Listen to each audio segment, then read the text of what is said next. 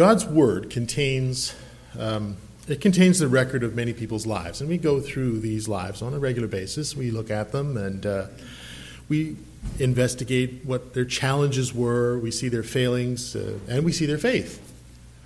It's important always to recognize Scripture for what it is. And the, the, the biblical record we have is not so much an example of good people doing good things, it's people who are overcoming themselves and who are learning to have trust and confidence in God, their Father and Creator.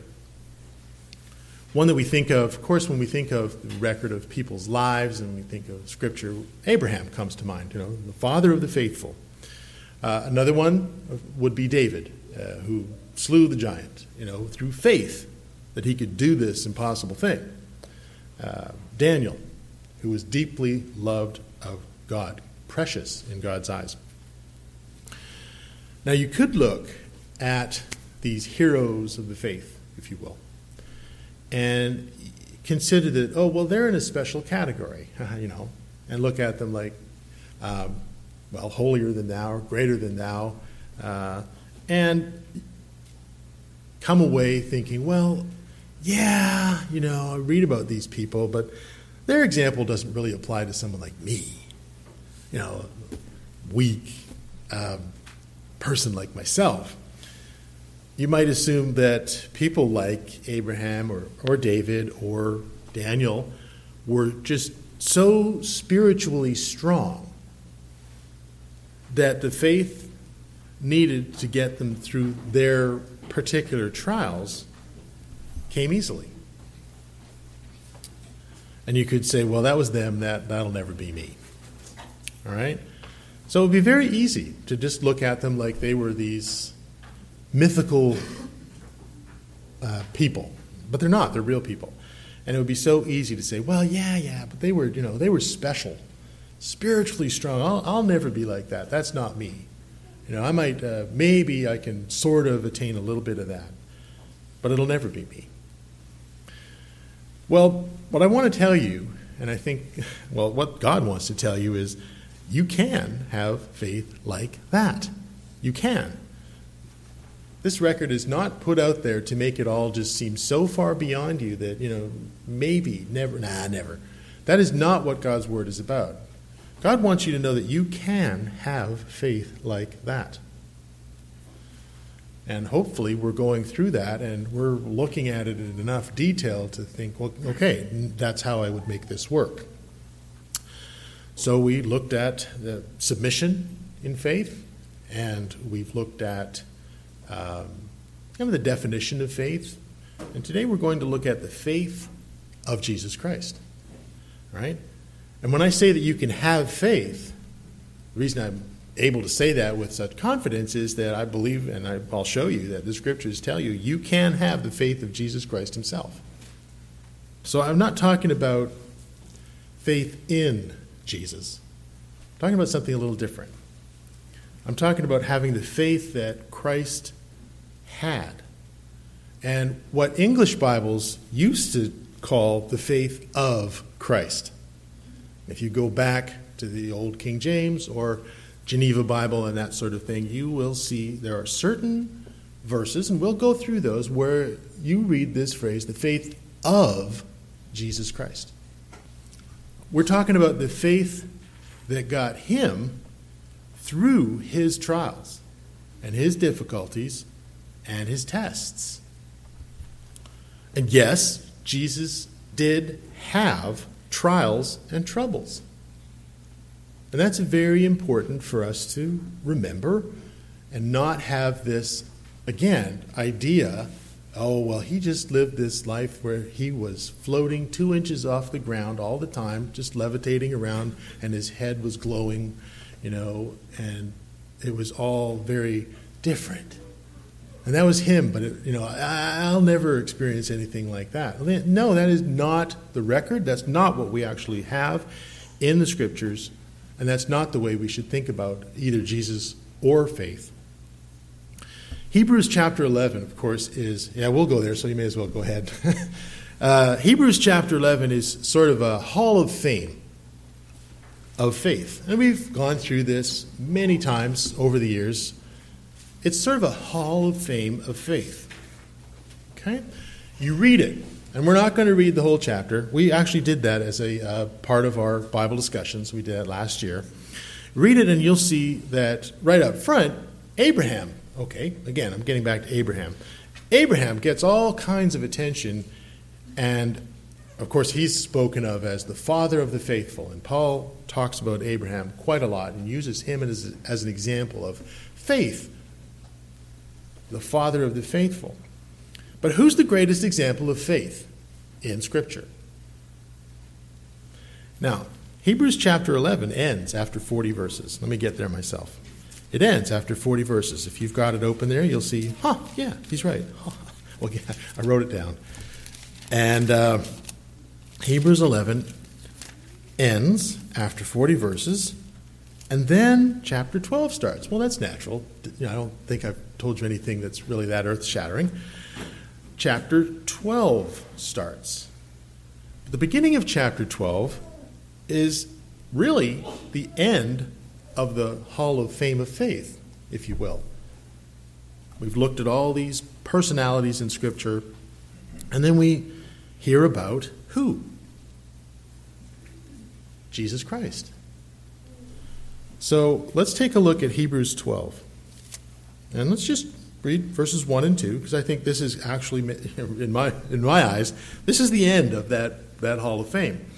It says, Therefore, since we are surrounded by such a great cloud of witnesses, so we've considered all these people that God has worked with over the ages, and here they are, and they're all listed in this chapter. And he says, Since we're surrounded by this great cloud of witnesses, Let's throw off everything that hinders and the sin that so easily entangles us, and let us run with perseverance the race marked out for us, fixing our eyes on Jesus, the pioneer and perfecter of faith, or of our faith.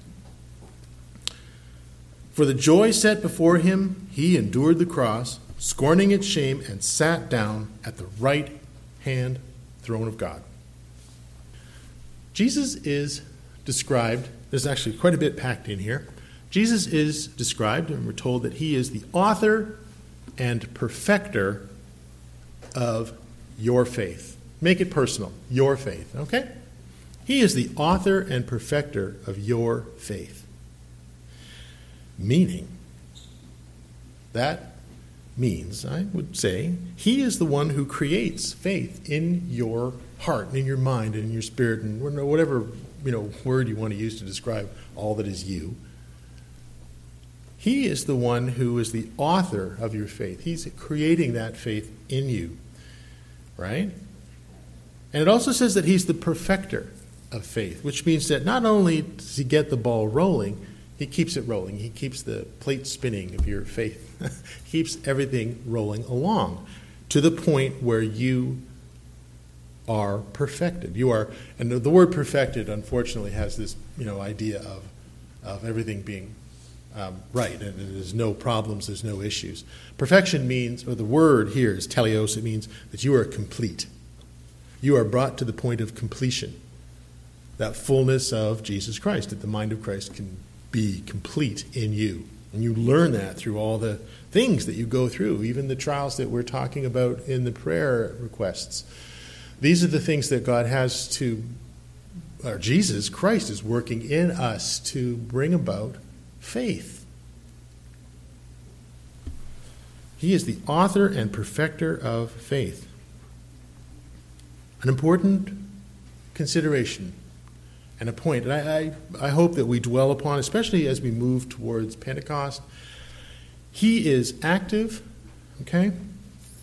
He is an active part of what's going on inside your mind and in your heart and everything else that is you. He's active. He's not off, sitting at the right hand of God on the throne with his feet up, you know, drinking a Coke. He's active and involved in your life. And that's something I hope to really bring out today with the scriptures we're going to look at. He's the one who brings you, me, and all of us to the point of fullness and completeness, the perfecter of our faith, and more. But we're going to focus on faith today. And then at the end of that little section there that we read in Hebrews 1 and 2, it, the verse also points out to what was happening in his life and tells you about his greatest trial. He was executed unfairly, right? He didn't deserve it. He'd never done anything wrong. He was executed and killed, and he died to pay the penalty for the things that you've done wrong, to make things all is possible for you and for me. And how did he get through that? Well, we took a look at that in a previous message where we looked at Jesus' prayer before his execution. And let's focus on the faith that he had. He asked the Father, right? He said, Do I have to do this? Does this have to go this way? Because I really don't, no one wants to die, right? Even Jesus himself. And at the end, he had to say, Your will be done. And that's submission, and we looked at submission previously. But the faith there that I want us to focus on, that's the faith of Jesus Christ. How you how you and I get through these things in our lives and how we make them a positive thing. They seem pretty awful, but they are the work of God within you. Everybody has their own cross to bear. We know that because we all lead such different lives. Some people seem to skate through life unscathed, and other people don't. But we all have our cross to bear. God knows and God works with you. And focus on that. So Jesus was willing to die. And that took a lot of faith. He had to believe. Because remember, he was fully human as well. And so he worried about you know, his body and how it hurt. And it took faith. He was filled with faith. That faith of Jesus Christ is what you can have in you, what you should want, and I know you do.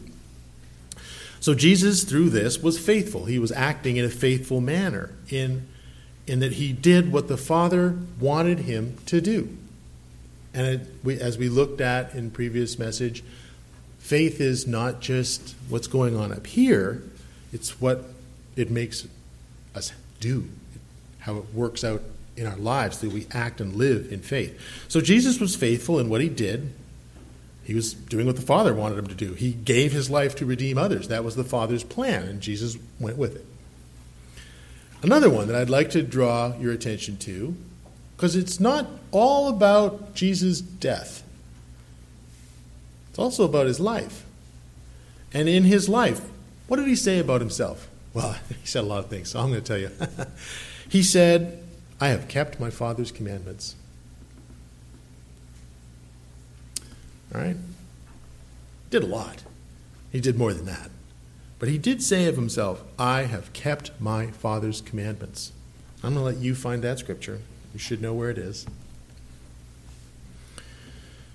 For you to have the faith that Jesus had, that faith of Christ, means that you live your life like he did. Which is why the, the study of Scripture and the study of Jesus' comings and goings and his teachings and his doings are very important for us. And we've gone through that again as a congregation, and that's why we do things like that. We walk through that because this is your the pattern. This is what you look to as your pattern. Not only that, but we present ourselves, you and I, we present ourselves to God as living sacrifices. And so, in that way, we're also doing the other part of what Jesus did. We are sacrificing ourselves, our lives. Not that we are put to death, but as uh, Romans 12 talks about, we are living sacrifices, that we live holy and blameless, a life of righteousness, which is a huge topic. And we practice judgment and mercy. And we keep his commands. And we let them be written on our heart and on our mind and in our inward parts. And we have greater depth and greater understanding, again, because of the teachings that we have from Jesus Christ himself. And this is what Scripture means when it's talking about righteousness that comes through faith. That's what Scripture's really getting at when it says there is a righteousness that comes through faith. That's what we're talking about, friends. Turn to Philippians 3, verse 9. These are scriptures that are badly messed up, and they mess people up. So we're going to go through them, and I, I hope that I don't, I hope I do a good job of it. It takes a little thought. You have to think about what's going on here, friends. So Philippians 3, verse 9 says, Paul's talking about himself, and he says, I've lost all things, but I consider them as nothing that I may gain Christ. Verse 9, and be found in him, not having a righteousness of my own that comes from the law, but that which is through faith in Christ. The righteousness that comes from God on the basis of faith. Okay, there's that scripture. I put it on the table there. Now, this is an example of um, what English Bibles used to call or used to translate the faith of Jesus Christ. So you could read that and you could say, um, there is a righteousness that, uh, uh, not a righteousness of my own that comes from the law, but that which is the faith of Jesus Christ. And if you have an old King James, I think that's what it says. And if you look at the underlying language, you'll see, yeah, that's, that's what it says. All right? So we're talking about the faith of Jesus Christ. A modern translation, and the New King James Version included, if you have a New King James, I think a lot of people here do, uh, you'll see that it's translated faith in Christ. A tiny little word, but it really changes the way you look at that scripture. So most translations nowadays say faith in Christ. And they've got all these grammatical reasons why they think that's so.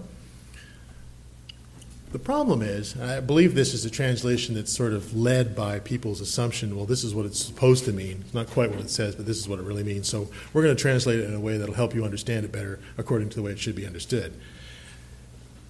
The implication that's left behind by changing it from the faith of Christ to the faith in Christ is that people are led to believe that, well, simple belief in in Jesus. I mean, by that I mean sort of like the intellectual grasping that, oh, okay, he was who he said he was, and he did what he said he would do. He did sacrifice himself as payment for sins. People have this idea that, okay, that counts as righteousness. That belief, that sort of intellectual acceptance of these realities, well, that's my righteousness. Am I wrong? I mean, that's, that's kind of where people take it. But that's not what the faith of Jesus Christ is. The faith of Jesus Christ is how he lived his life, how he thought about his life in relationship to God, and trials and tests and troubles. So, what we're really talking about is a faith filled life like Jesus Christ. Okay? Head knowledge and emotions are not the criteria for your final assessment before God. You will not stand before God and Him say, So, did you accept these intellectual realities? Okay, that's your righteousness. Do you really think that's what's going to happen when you stand before God? No, it isn't. Actually, that's a problem they had all through Scripture. It's called Gnosticism, in my opinion. That's my opinion. The idea that secret knowledge gains you access to the eternal is not true. It's how you live, what you do with that knowledge that gains you all the good things that God has out there for you and for me. Don't worry, I'm not going to go into a historical diatribe on Gnosticism, much as I like doing stuff like that. I won't. Turn to Galatians 2, verse 16. Galatians 2, verse 16. Here's another one of those scriptures. Galatians 2, verse 16 a person is not justified by the works of the law, but by faith in Jesus Christ.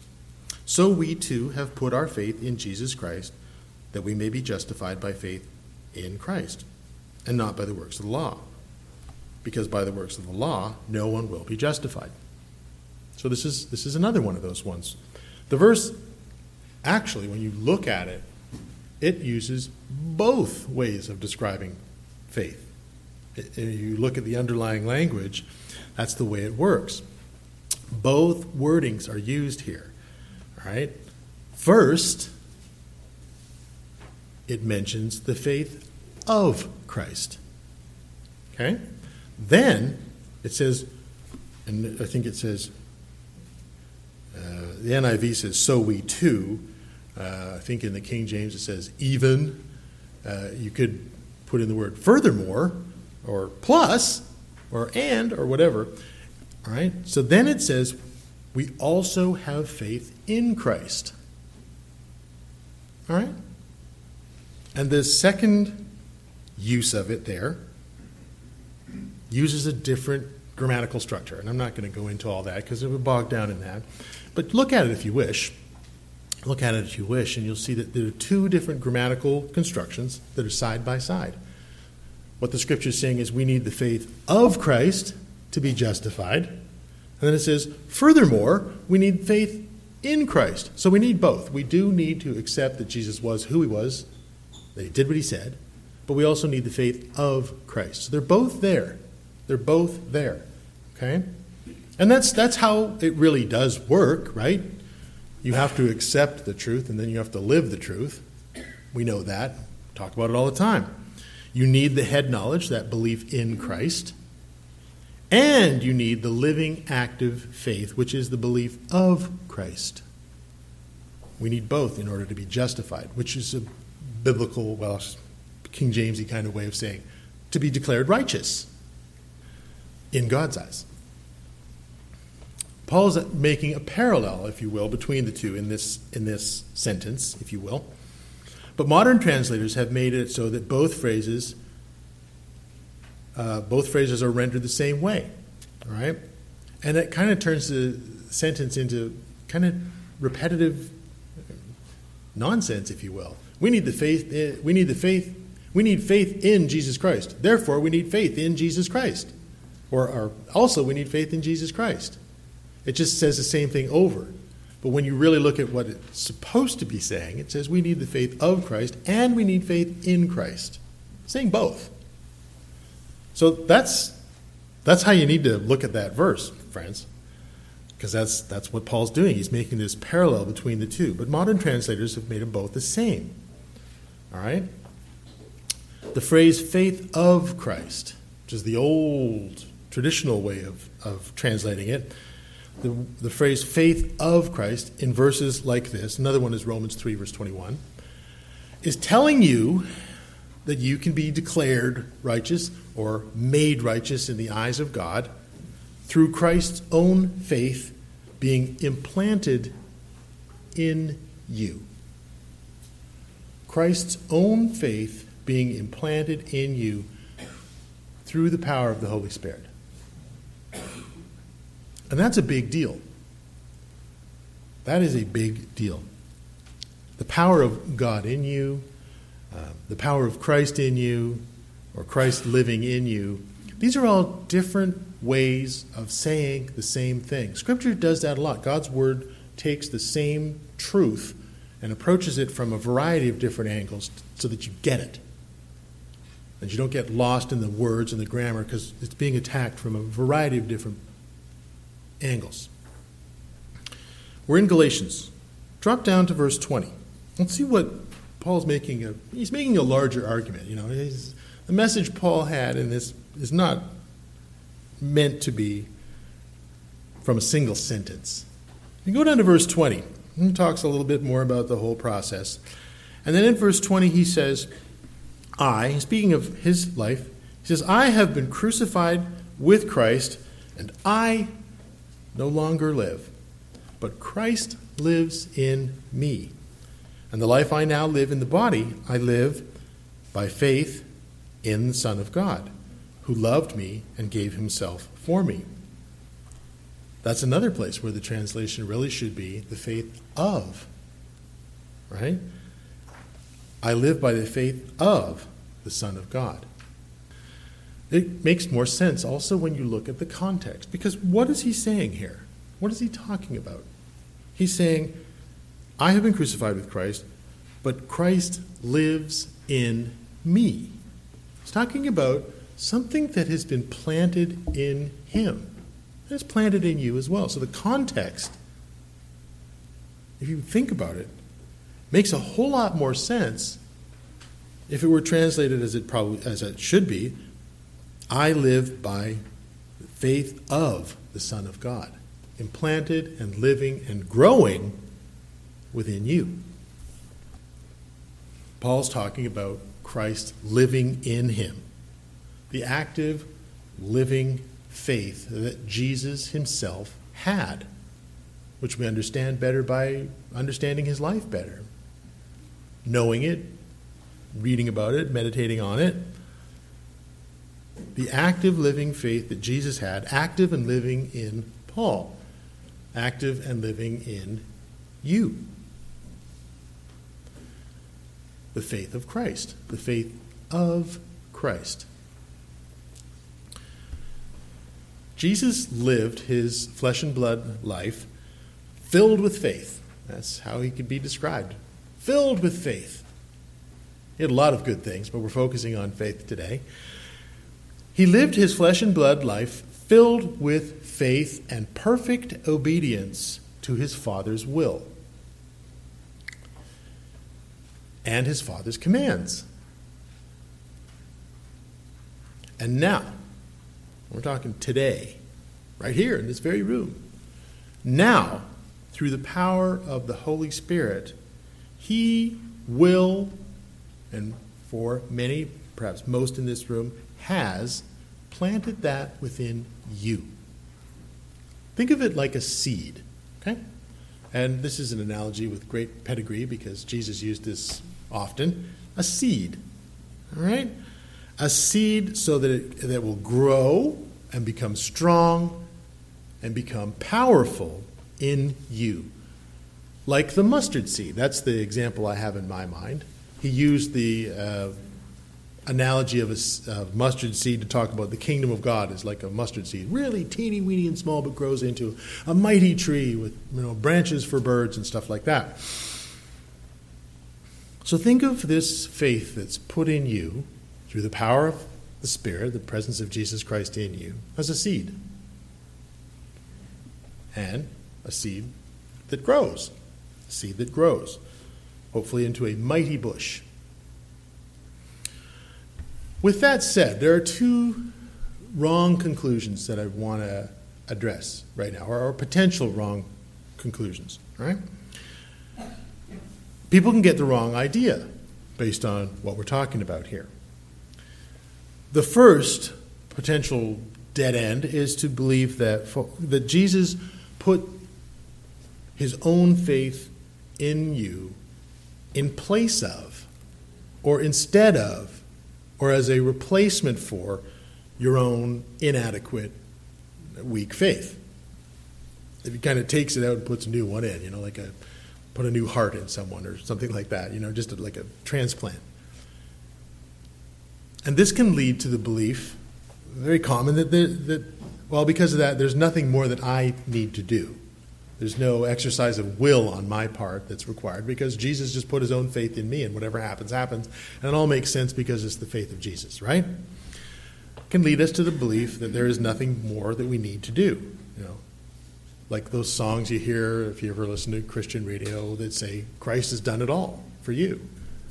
Eh, not so much. Okay.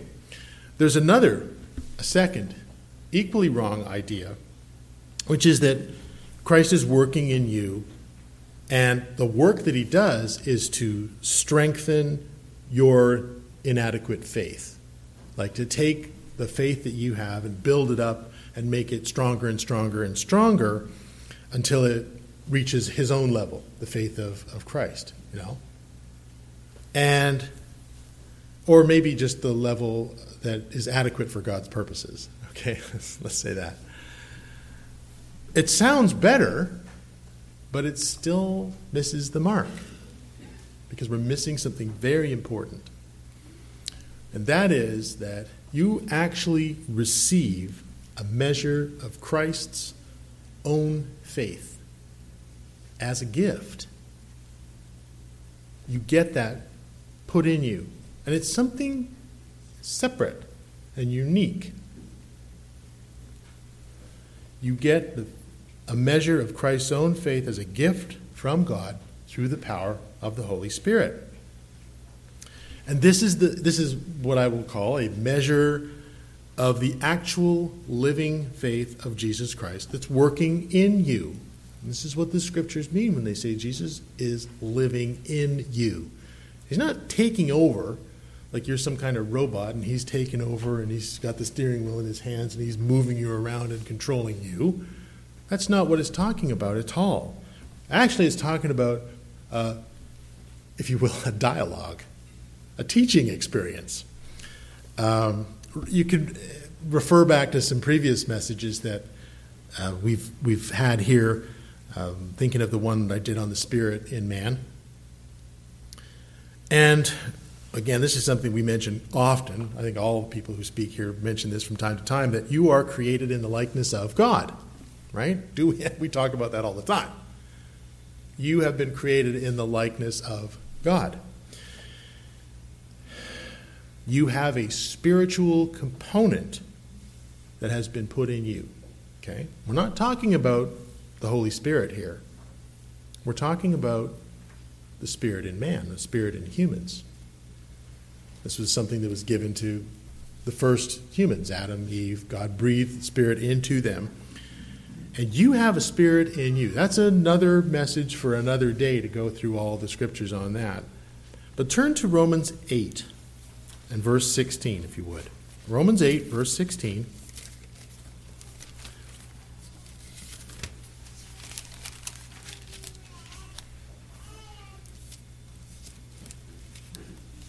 Even that little baby has the Spirit.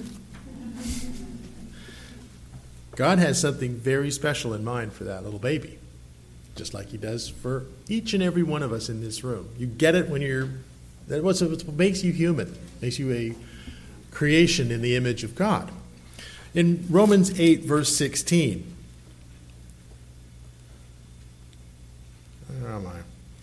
The Spirit, and that's referring to the Holy Spirit from God, testifies with our spirit that we are God's children.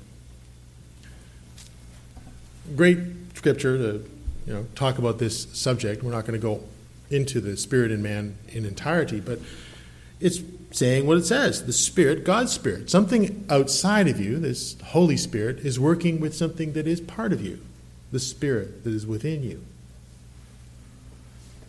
The Spirit testifies with our spirit that we are God's children. And this word testifies, if you look up meanings of words, and I know some of you have tablets, you can click on the word and you can see what they mean. Testify means to dialogue with, it means to talk to, to. Uh, go through things together. And this is what's happening. God's Spirit is at work in you. That seed, something that wasn't you, has been put in you. And it's working with you to achieve something truly wonderful, truly special, and spiritual. Again, it's a bigger subject. But God's Spirit works with your spirit throughout the course of your life to bring about something totally new a new creation, uh, a new person, born again, however you like to say it.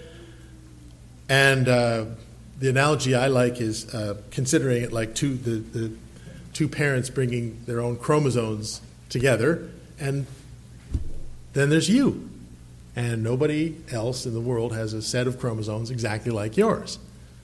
Right? And you're you now, but you came about from this combination. And it's an analogy, don't take it too far. But the idea is that something new and unique is created by this kind of process. Comes together and it forms you. Faith is a product of the Holy Spirit. It's, it's called in Scripture the fruit or a fruit of the Holy Spirit, which is just uh, kind of, I guess, an older way of saying the product of, you know, what it produces.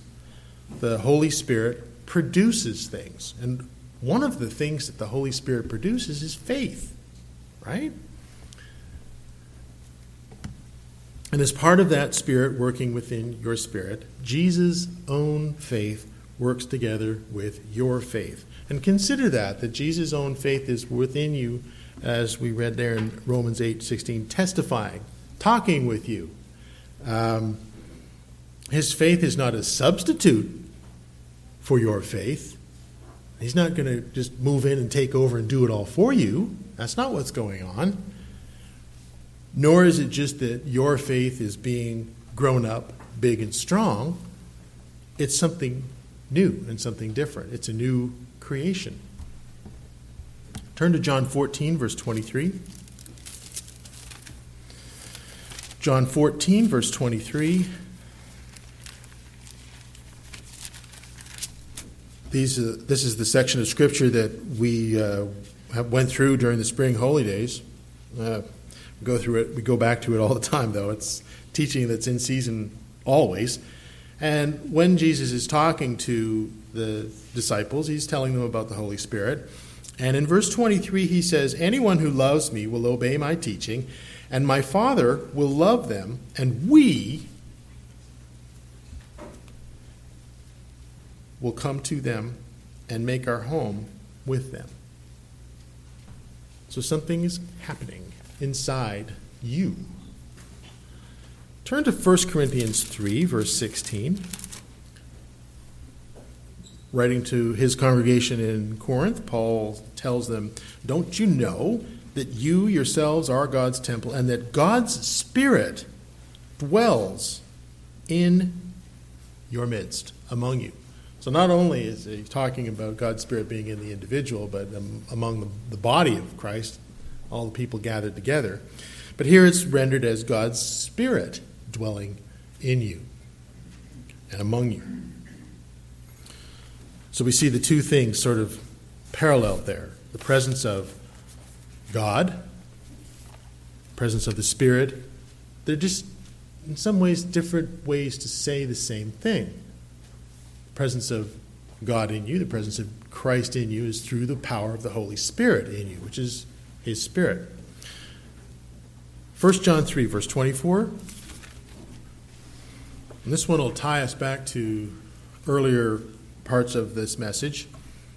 Verse 24 says, The one who keeps God's commands lives in him.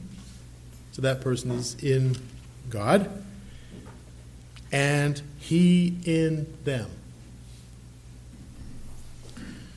And this is how we know that he lives in us. We know it by the Spirit he gave us. So here we have this connection there. The one who keeps God's commands lives in him, lives in God, and God in them. So this quid pro quo, this dialogue, is happening, but there's a criteria added to it, which is those commands. Living faithfully means you got to do what God tells you to do. You got to live the way He wants you to live. All right? Now, look, anybody, anybody, and plenty of people do, anybody can say, the Spirit of God is in me. Anybody can say that. They're just words that come out of your mouth. The Spirit of God is in me. How would you or I know if that's true? Let's say someone burst through the door and said, The Spirit of God is in me. Listen to me, I've got a message for you. How would you know if that's true or not? Well, one of my favorite verses in Isaiah. Isaiah says, and I'll let you find this verse. It says, To the law and the testimony. Charge up the hill to the law and the testimony. That's where the answer is, friends. The way you know is ask, Is that life, that person who ran in the door and said, The Spirit of God is on me, is that life in conformity to the boundaries provided by God's commandments? Is that, what's, is that what we're seeing? Because if it's all in your head, you know, is it all a dream? Is it all just thoughts? Is it all subjective? If it's all in your head or his head or her head or my head, then we're all lost. But it's not. The answer to that question is given through Scripture. And I mean the fact that we have it. We have been given a written code. And one of the ways we use this written code, and it could be written on papyrus or written on paper, or it could be carved in stone. We use this, it's provided to us by God for use. With it, with the Word of God, we can check and we can verify what's going on within us. You know, we talk about all these spiritual things, you know, how the Spirit of God is working in us and this is happening and so forth. Well, how do you know? How do you know you're not just thinking wishful thoughts? Compare it to the written code. And that's why we talk about the authority of Scripture. We talk about archaeology. We might talk about various things like that. So that we have confidence in the written code. We are able to verify what we experience and what's going on within us against something that is concrete and exists outside our own thoughts. I didn't write the Bible. You didn't write it either. You didn't even translate it. But you got it, and that's what you can use it for. Is what I'm experiencing in life real? Yeah, it is. It's real. Compare it to something concrete that exists outside your own thoughts or your emotions or your subjective experiences. Because that's what, that's what people are trying to tell you, that it's all a dream, it's all in your head. If you're in, still in John, we read verse 24. And again, you know, sometimes the chapter breaks are so unfortunate, but read the next verse. Okay, so it says, The one who keeps God command, God's commands lives in him, and he in them. And this is how we know that he lives in us. We know it by the Spirit he gave us. Dear friends, do not believe every spirit, but test the spirits to see whether they are from God. Because many false prophets have gone out into the world. So I put it to you, you know, when we talk about all these very spiritual things, you use the touchstone with reality that God has given you. It's been in place for thousands of years, and it's been good and useful and helpful for people throughout the ages at all times. Paul also writes in Thessalonians, and I'll let you look this one up. I like to give these little teasers out there. Paul writes in Thessalonians, Do not quench the spirit. Don't let the power of the Holy Spirit and its fire go out in you. And then he says, and don't despise and consider the written teachings of no value. Don't despise the prophecies. And then he says, test and prove everything. Hold on to what is good. So we have this spiritual experience going on in our lives, and I hope it's powerful and real in you. But we also have His Word. And we need to go back to this and verify and test the Spirit. What's happening? Because anyone can say, The Spirit of God told me X, Y, and Z. But how do you know? How do I know? How do they know? Jesus Christ actually lives in you. Okay? And it's a spiritual thing. I don't know if they did some, you know, one of those things where they can trace your brain waves and that. They might see some unique activity, but they'd explain it away, you know, using electricity and molecules and chemical reactions and stuff like that. But it doesn't really matter. What matters is you know it. The Holy Spirit is in you. Jesus is living in you. The presence of God.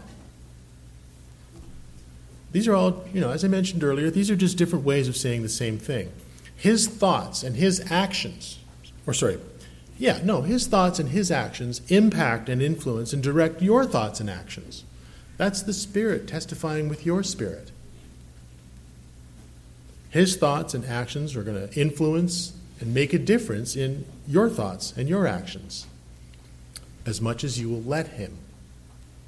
You can resist the Spirit, and, you know, God's word says don't resist the Spirit. But then you also have to be careful you don't just think, well, the Spirit's telling me to do what I want to do. Because, you know, we all, we all have to battle that. We know that through Scripture. And so, in this way, you can live like Jesus did, okay? Exhibiting his character and following his pattern of faith, and he will actively intervene, empower, and assist you as needed for the perfection of your faith. Galatians 5, verse 22. The fruit of the Spirit is love, joy, peace, forbearance, kindness, goodness, faith. Faith is one of the fruits of the Holy Spirit. The Holy Spirit in you is going to produce faith. The work of God in the presence of Jesus Christ in you is going to produce faith. Of course, there are others that God wants us to build up as well. Romans 12 For by the grace given me, that's Paul speaking, I say to every one of you, do not think of yourself more highly than you ought, but rather think of yourself with sober judgment, in accordance with the faith God has distributed to each of you. Or in the King James, I think it says the measure, the measure of faith that God has given you. We receive faith, right? And it's not as it's not an all or nothing brain dump, you know, that takes over all your thoughts. You are given a measure, as it says there, a measure of faith. 1 Corinthians 12, verse 9. This is the section of Scripture that talks about spiritual gifts.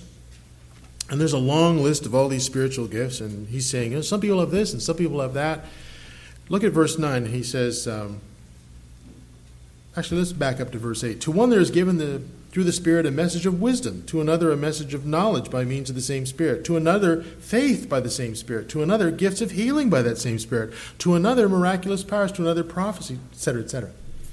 Point is, uh, the amount of faith given to you is unique and individual. We're not all given the same dose, if you will. Some people are really blessed with a blessing of faith. That's cool. I'd like to be among those. uh, you know, sometimes I wonder. It's not one size fits all. Uh, everybody has their own walk. All right, 1 John 5, verse 4. 1 John 5, verse 4. For everyone born of God overcomes the world. They achieve something. And this is the victory that has overcome the world our faith. Success we have, our success in growing into the fullness of Christ, is accomplished through faith. Living that faith, building that faith, having that faith. There's all these different angles and ways to look at it. So it's accomplished through faith, but it also is the substance of our faith, right? Don't want to get too metaphysical on you there. So I have a takeaway. Oh, I think uh, it's a good thing to have a takeaway. We've talked about all these things, and you know, you don't want to leave thinking, oh, well, you know, that's interesting, and now I understand things better than I did before. I have an assignment, if you will, all right? A good one, I think it's pretty easy. Ask God to increase your faith. Ask God to increase your faith. Easy assignment, I hope. Ask, because as we've seen here, it is a gift. God wants to give it to us. But we know, we know, just like as a parent, sometimes you say, Yeah, I know what you need, but I'd, I'd like you to ask. Ask God for faith. Ask Him for faith. I've, you know, various times and, you know, over the years, I've asked God for certain things in my prayers. And, um, you know, I think sometimes we can get kind of very focused on this or that and we can think about our physical needs and help me with my job or um, help me with my kids or help so and so in the congregation and so forth. I might even, I, I know I've asked, God, can you help me have joy? Because I was kind of down in the dumps.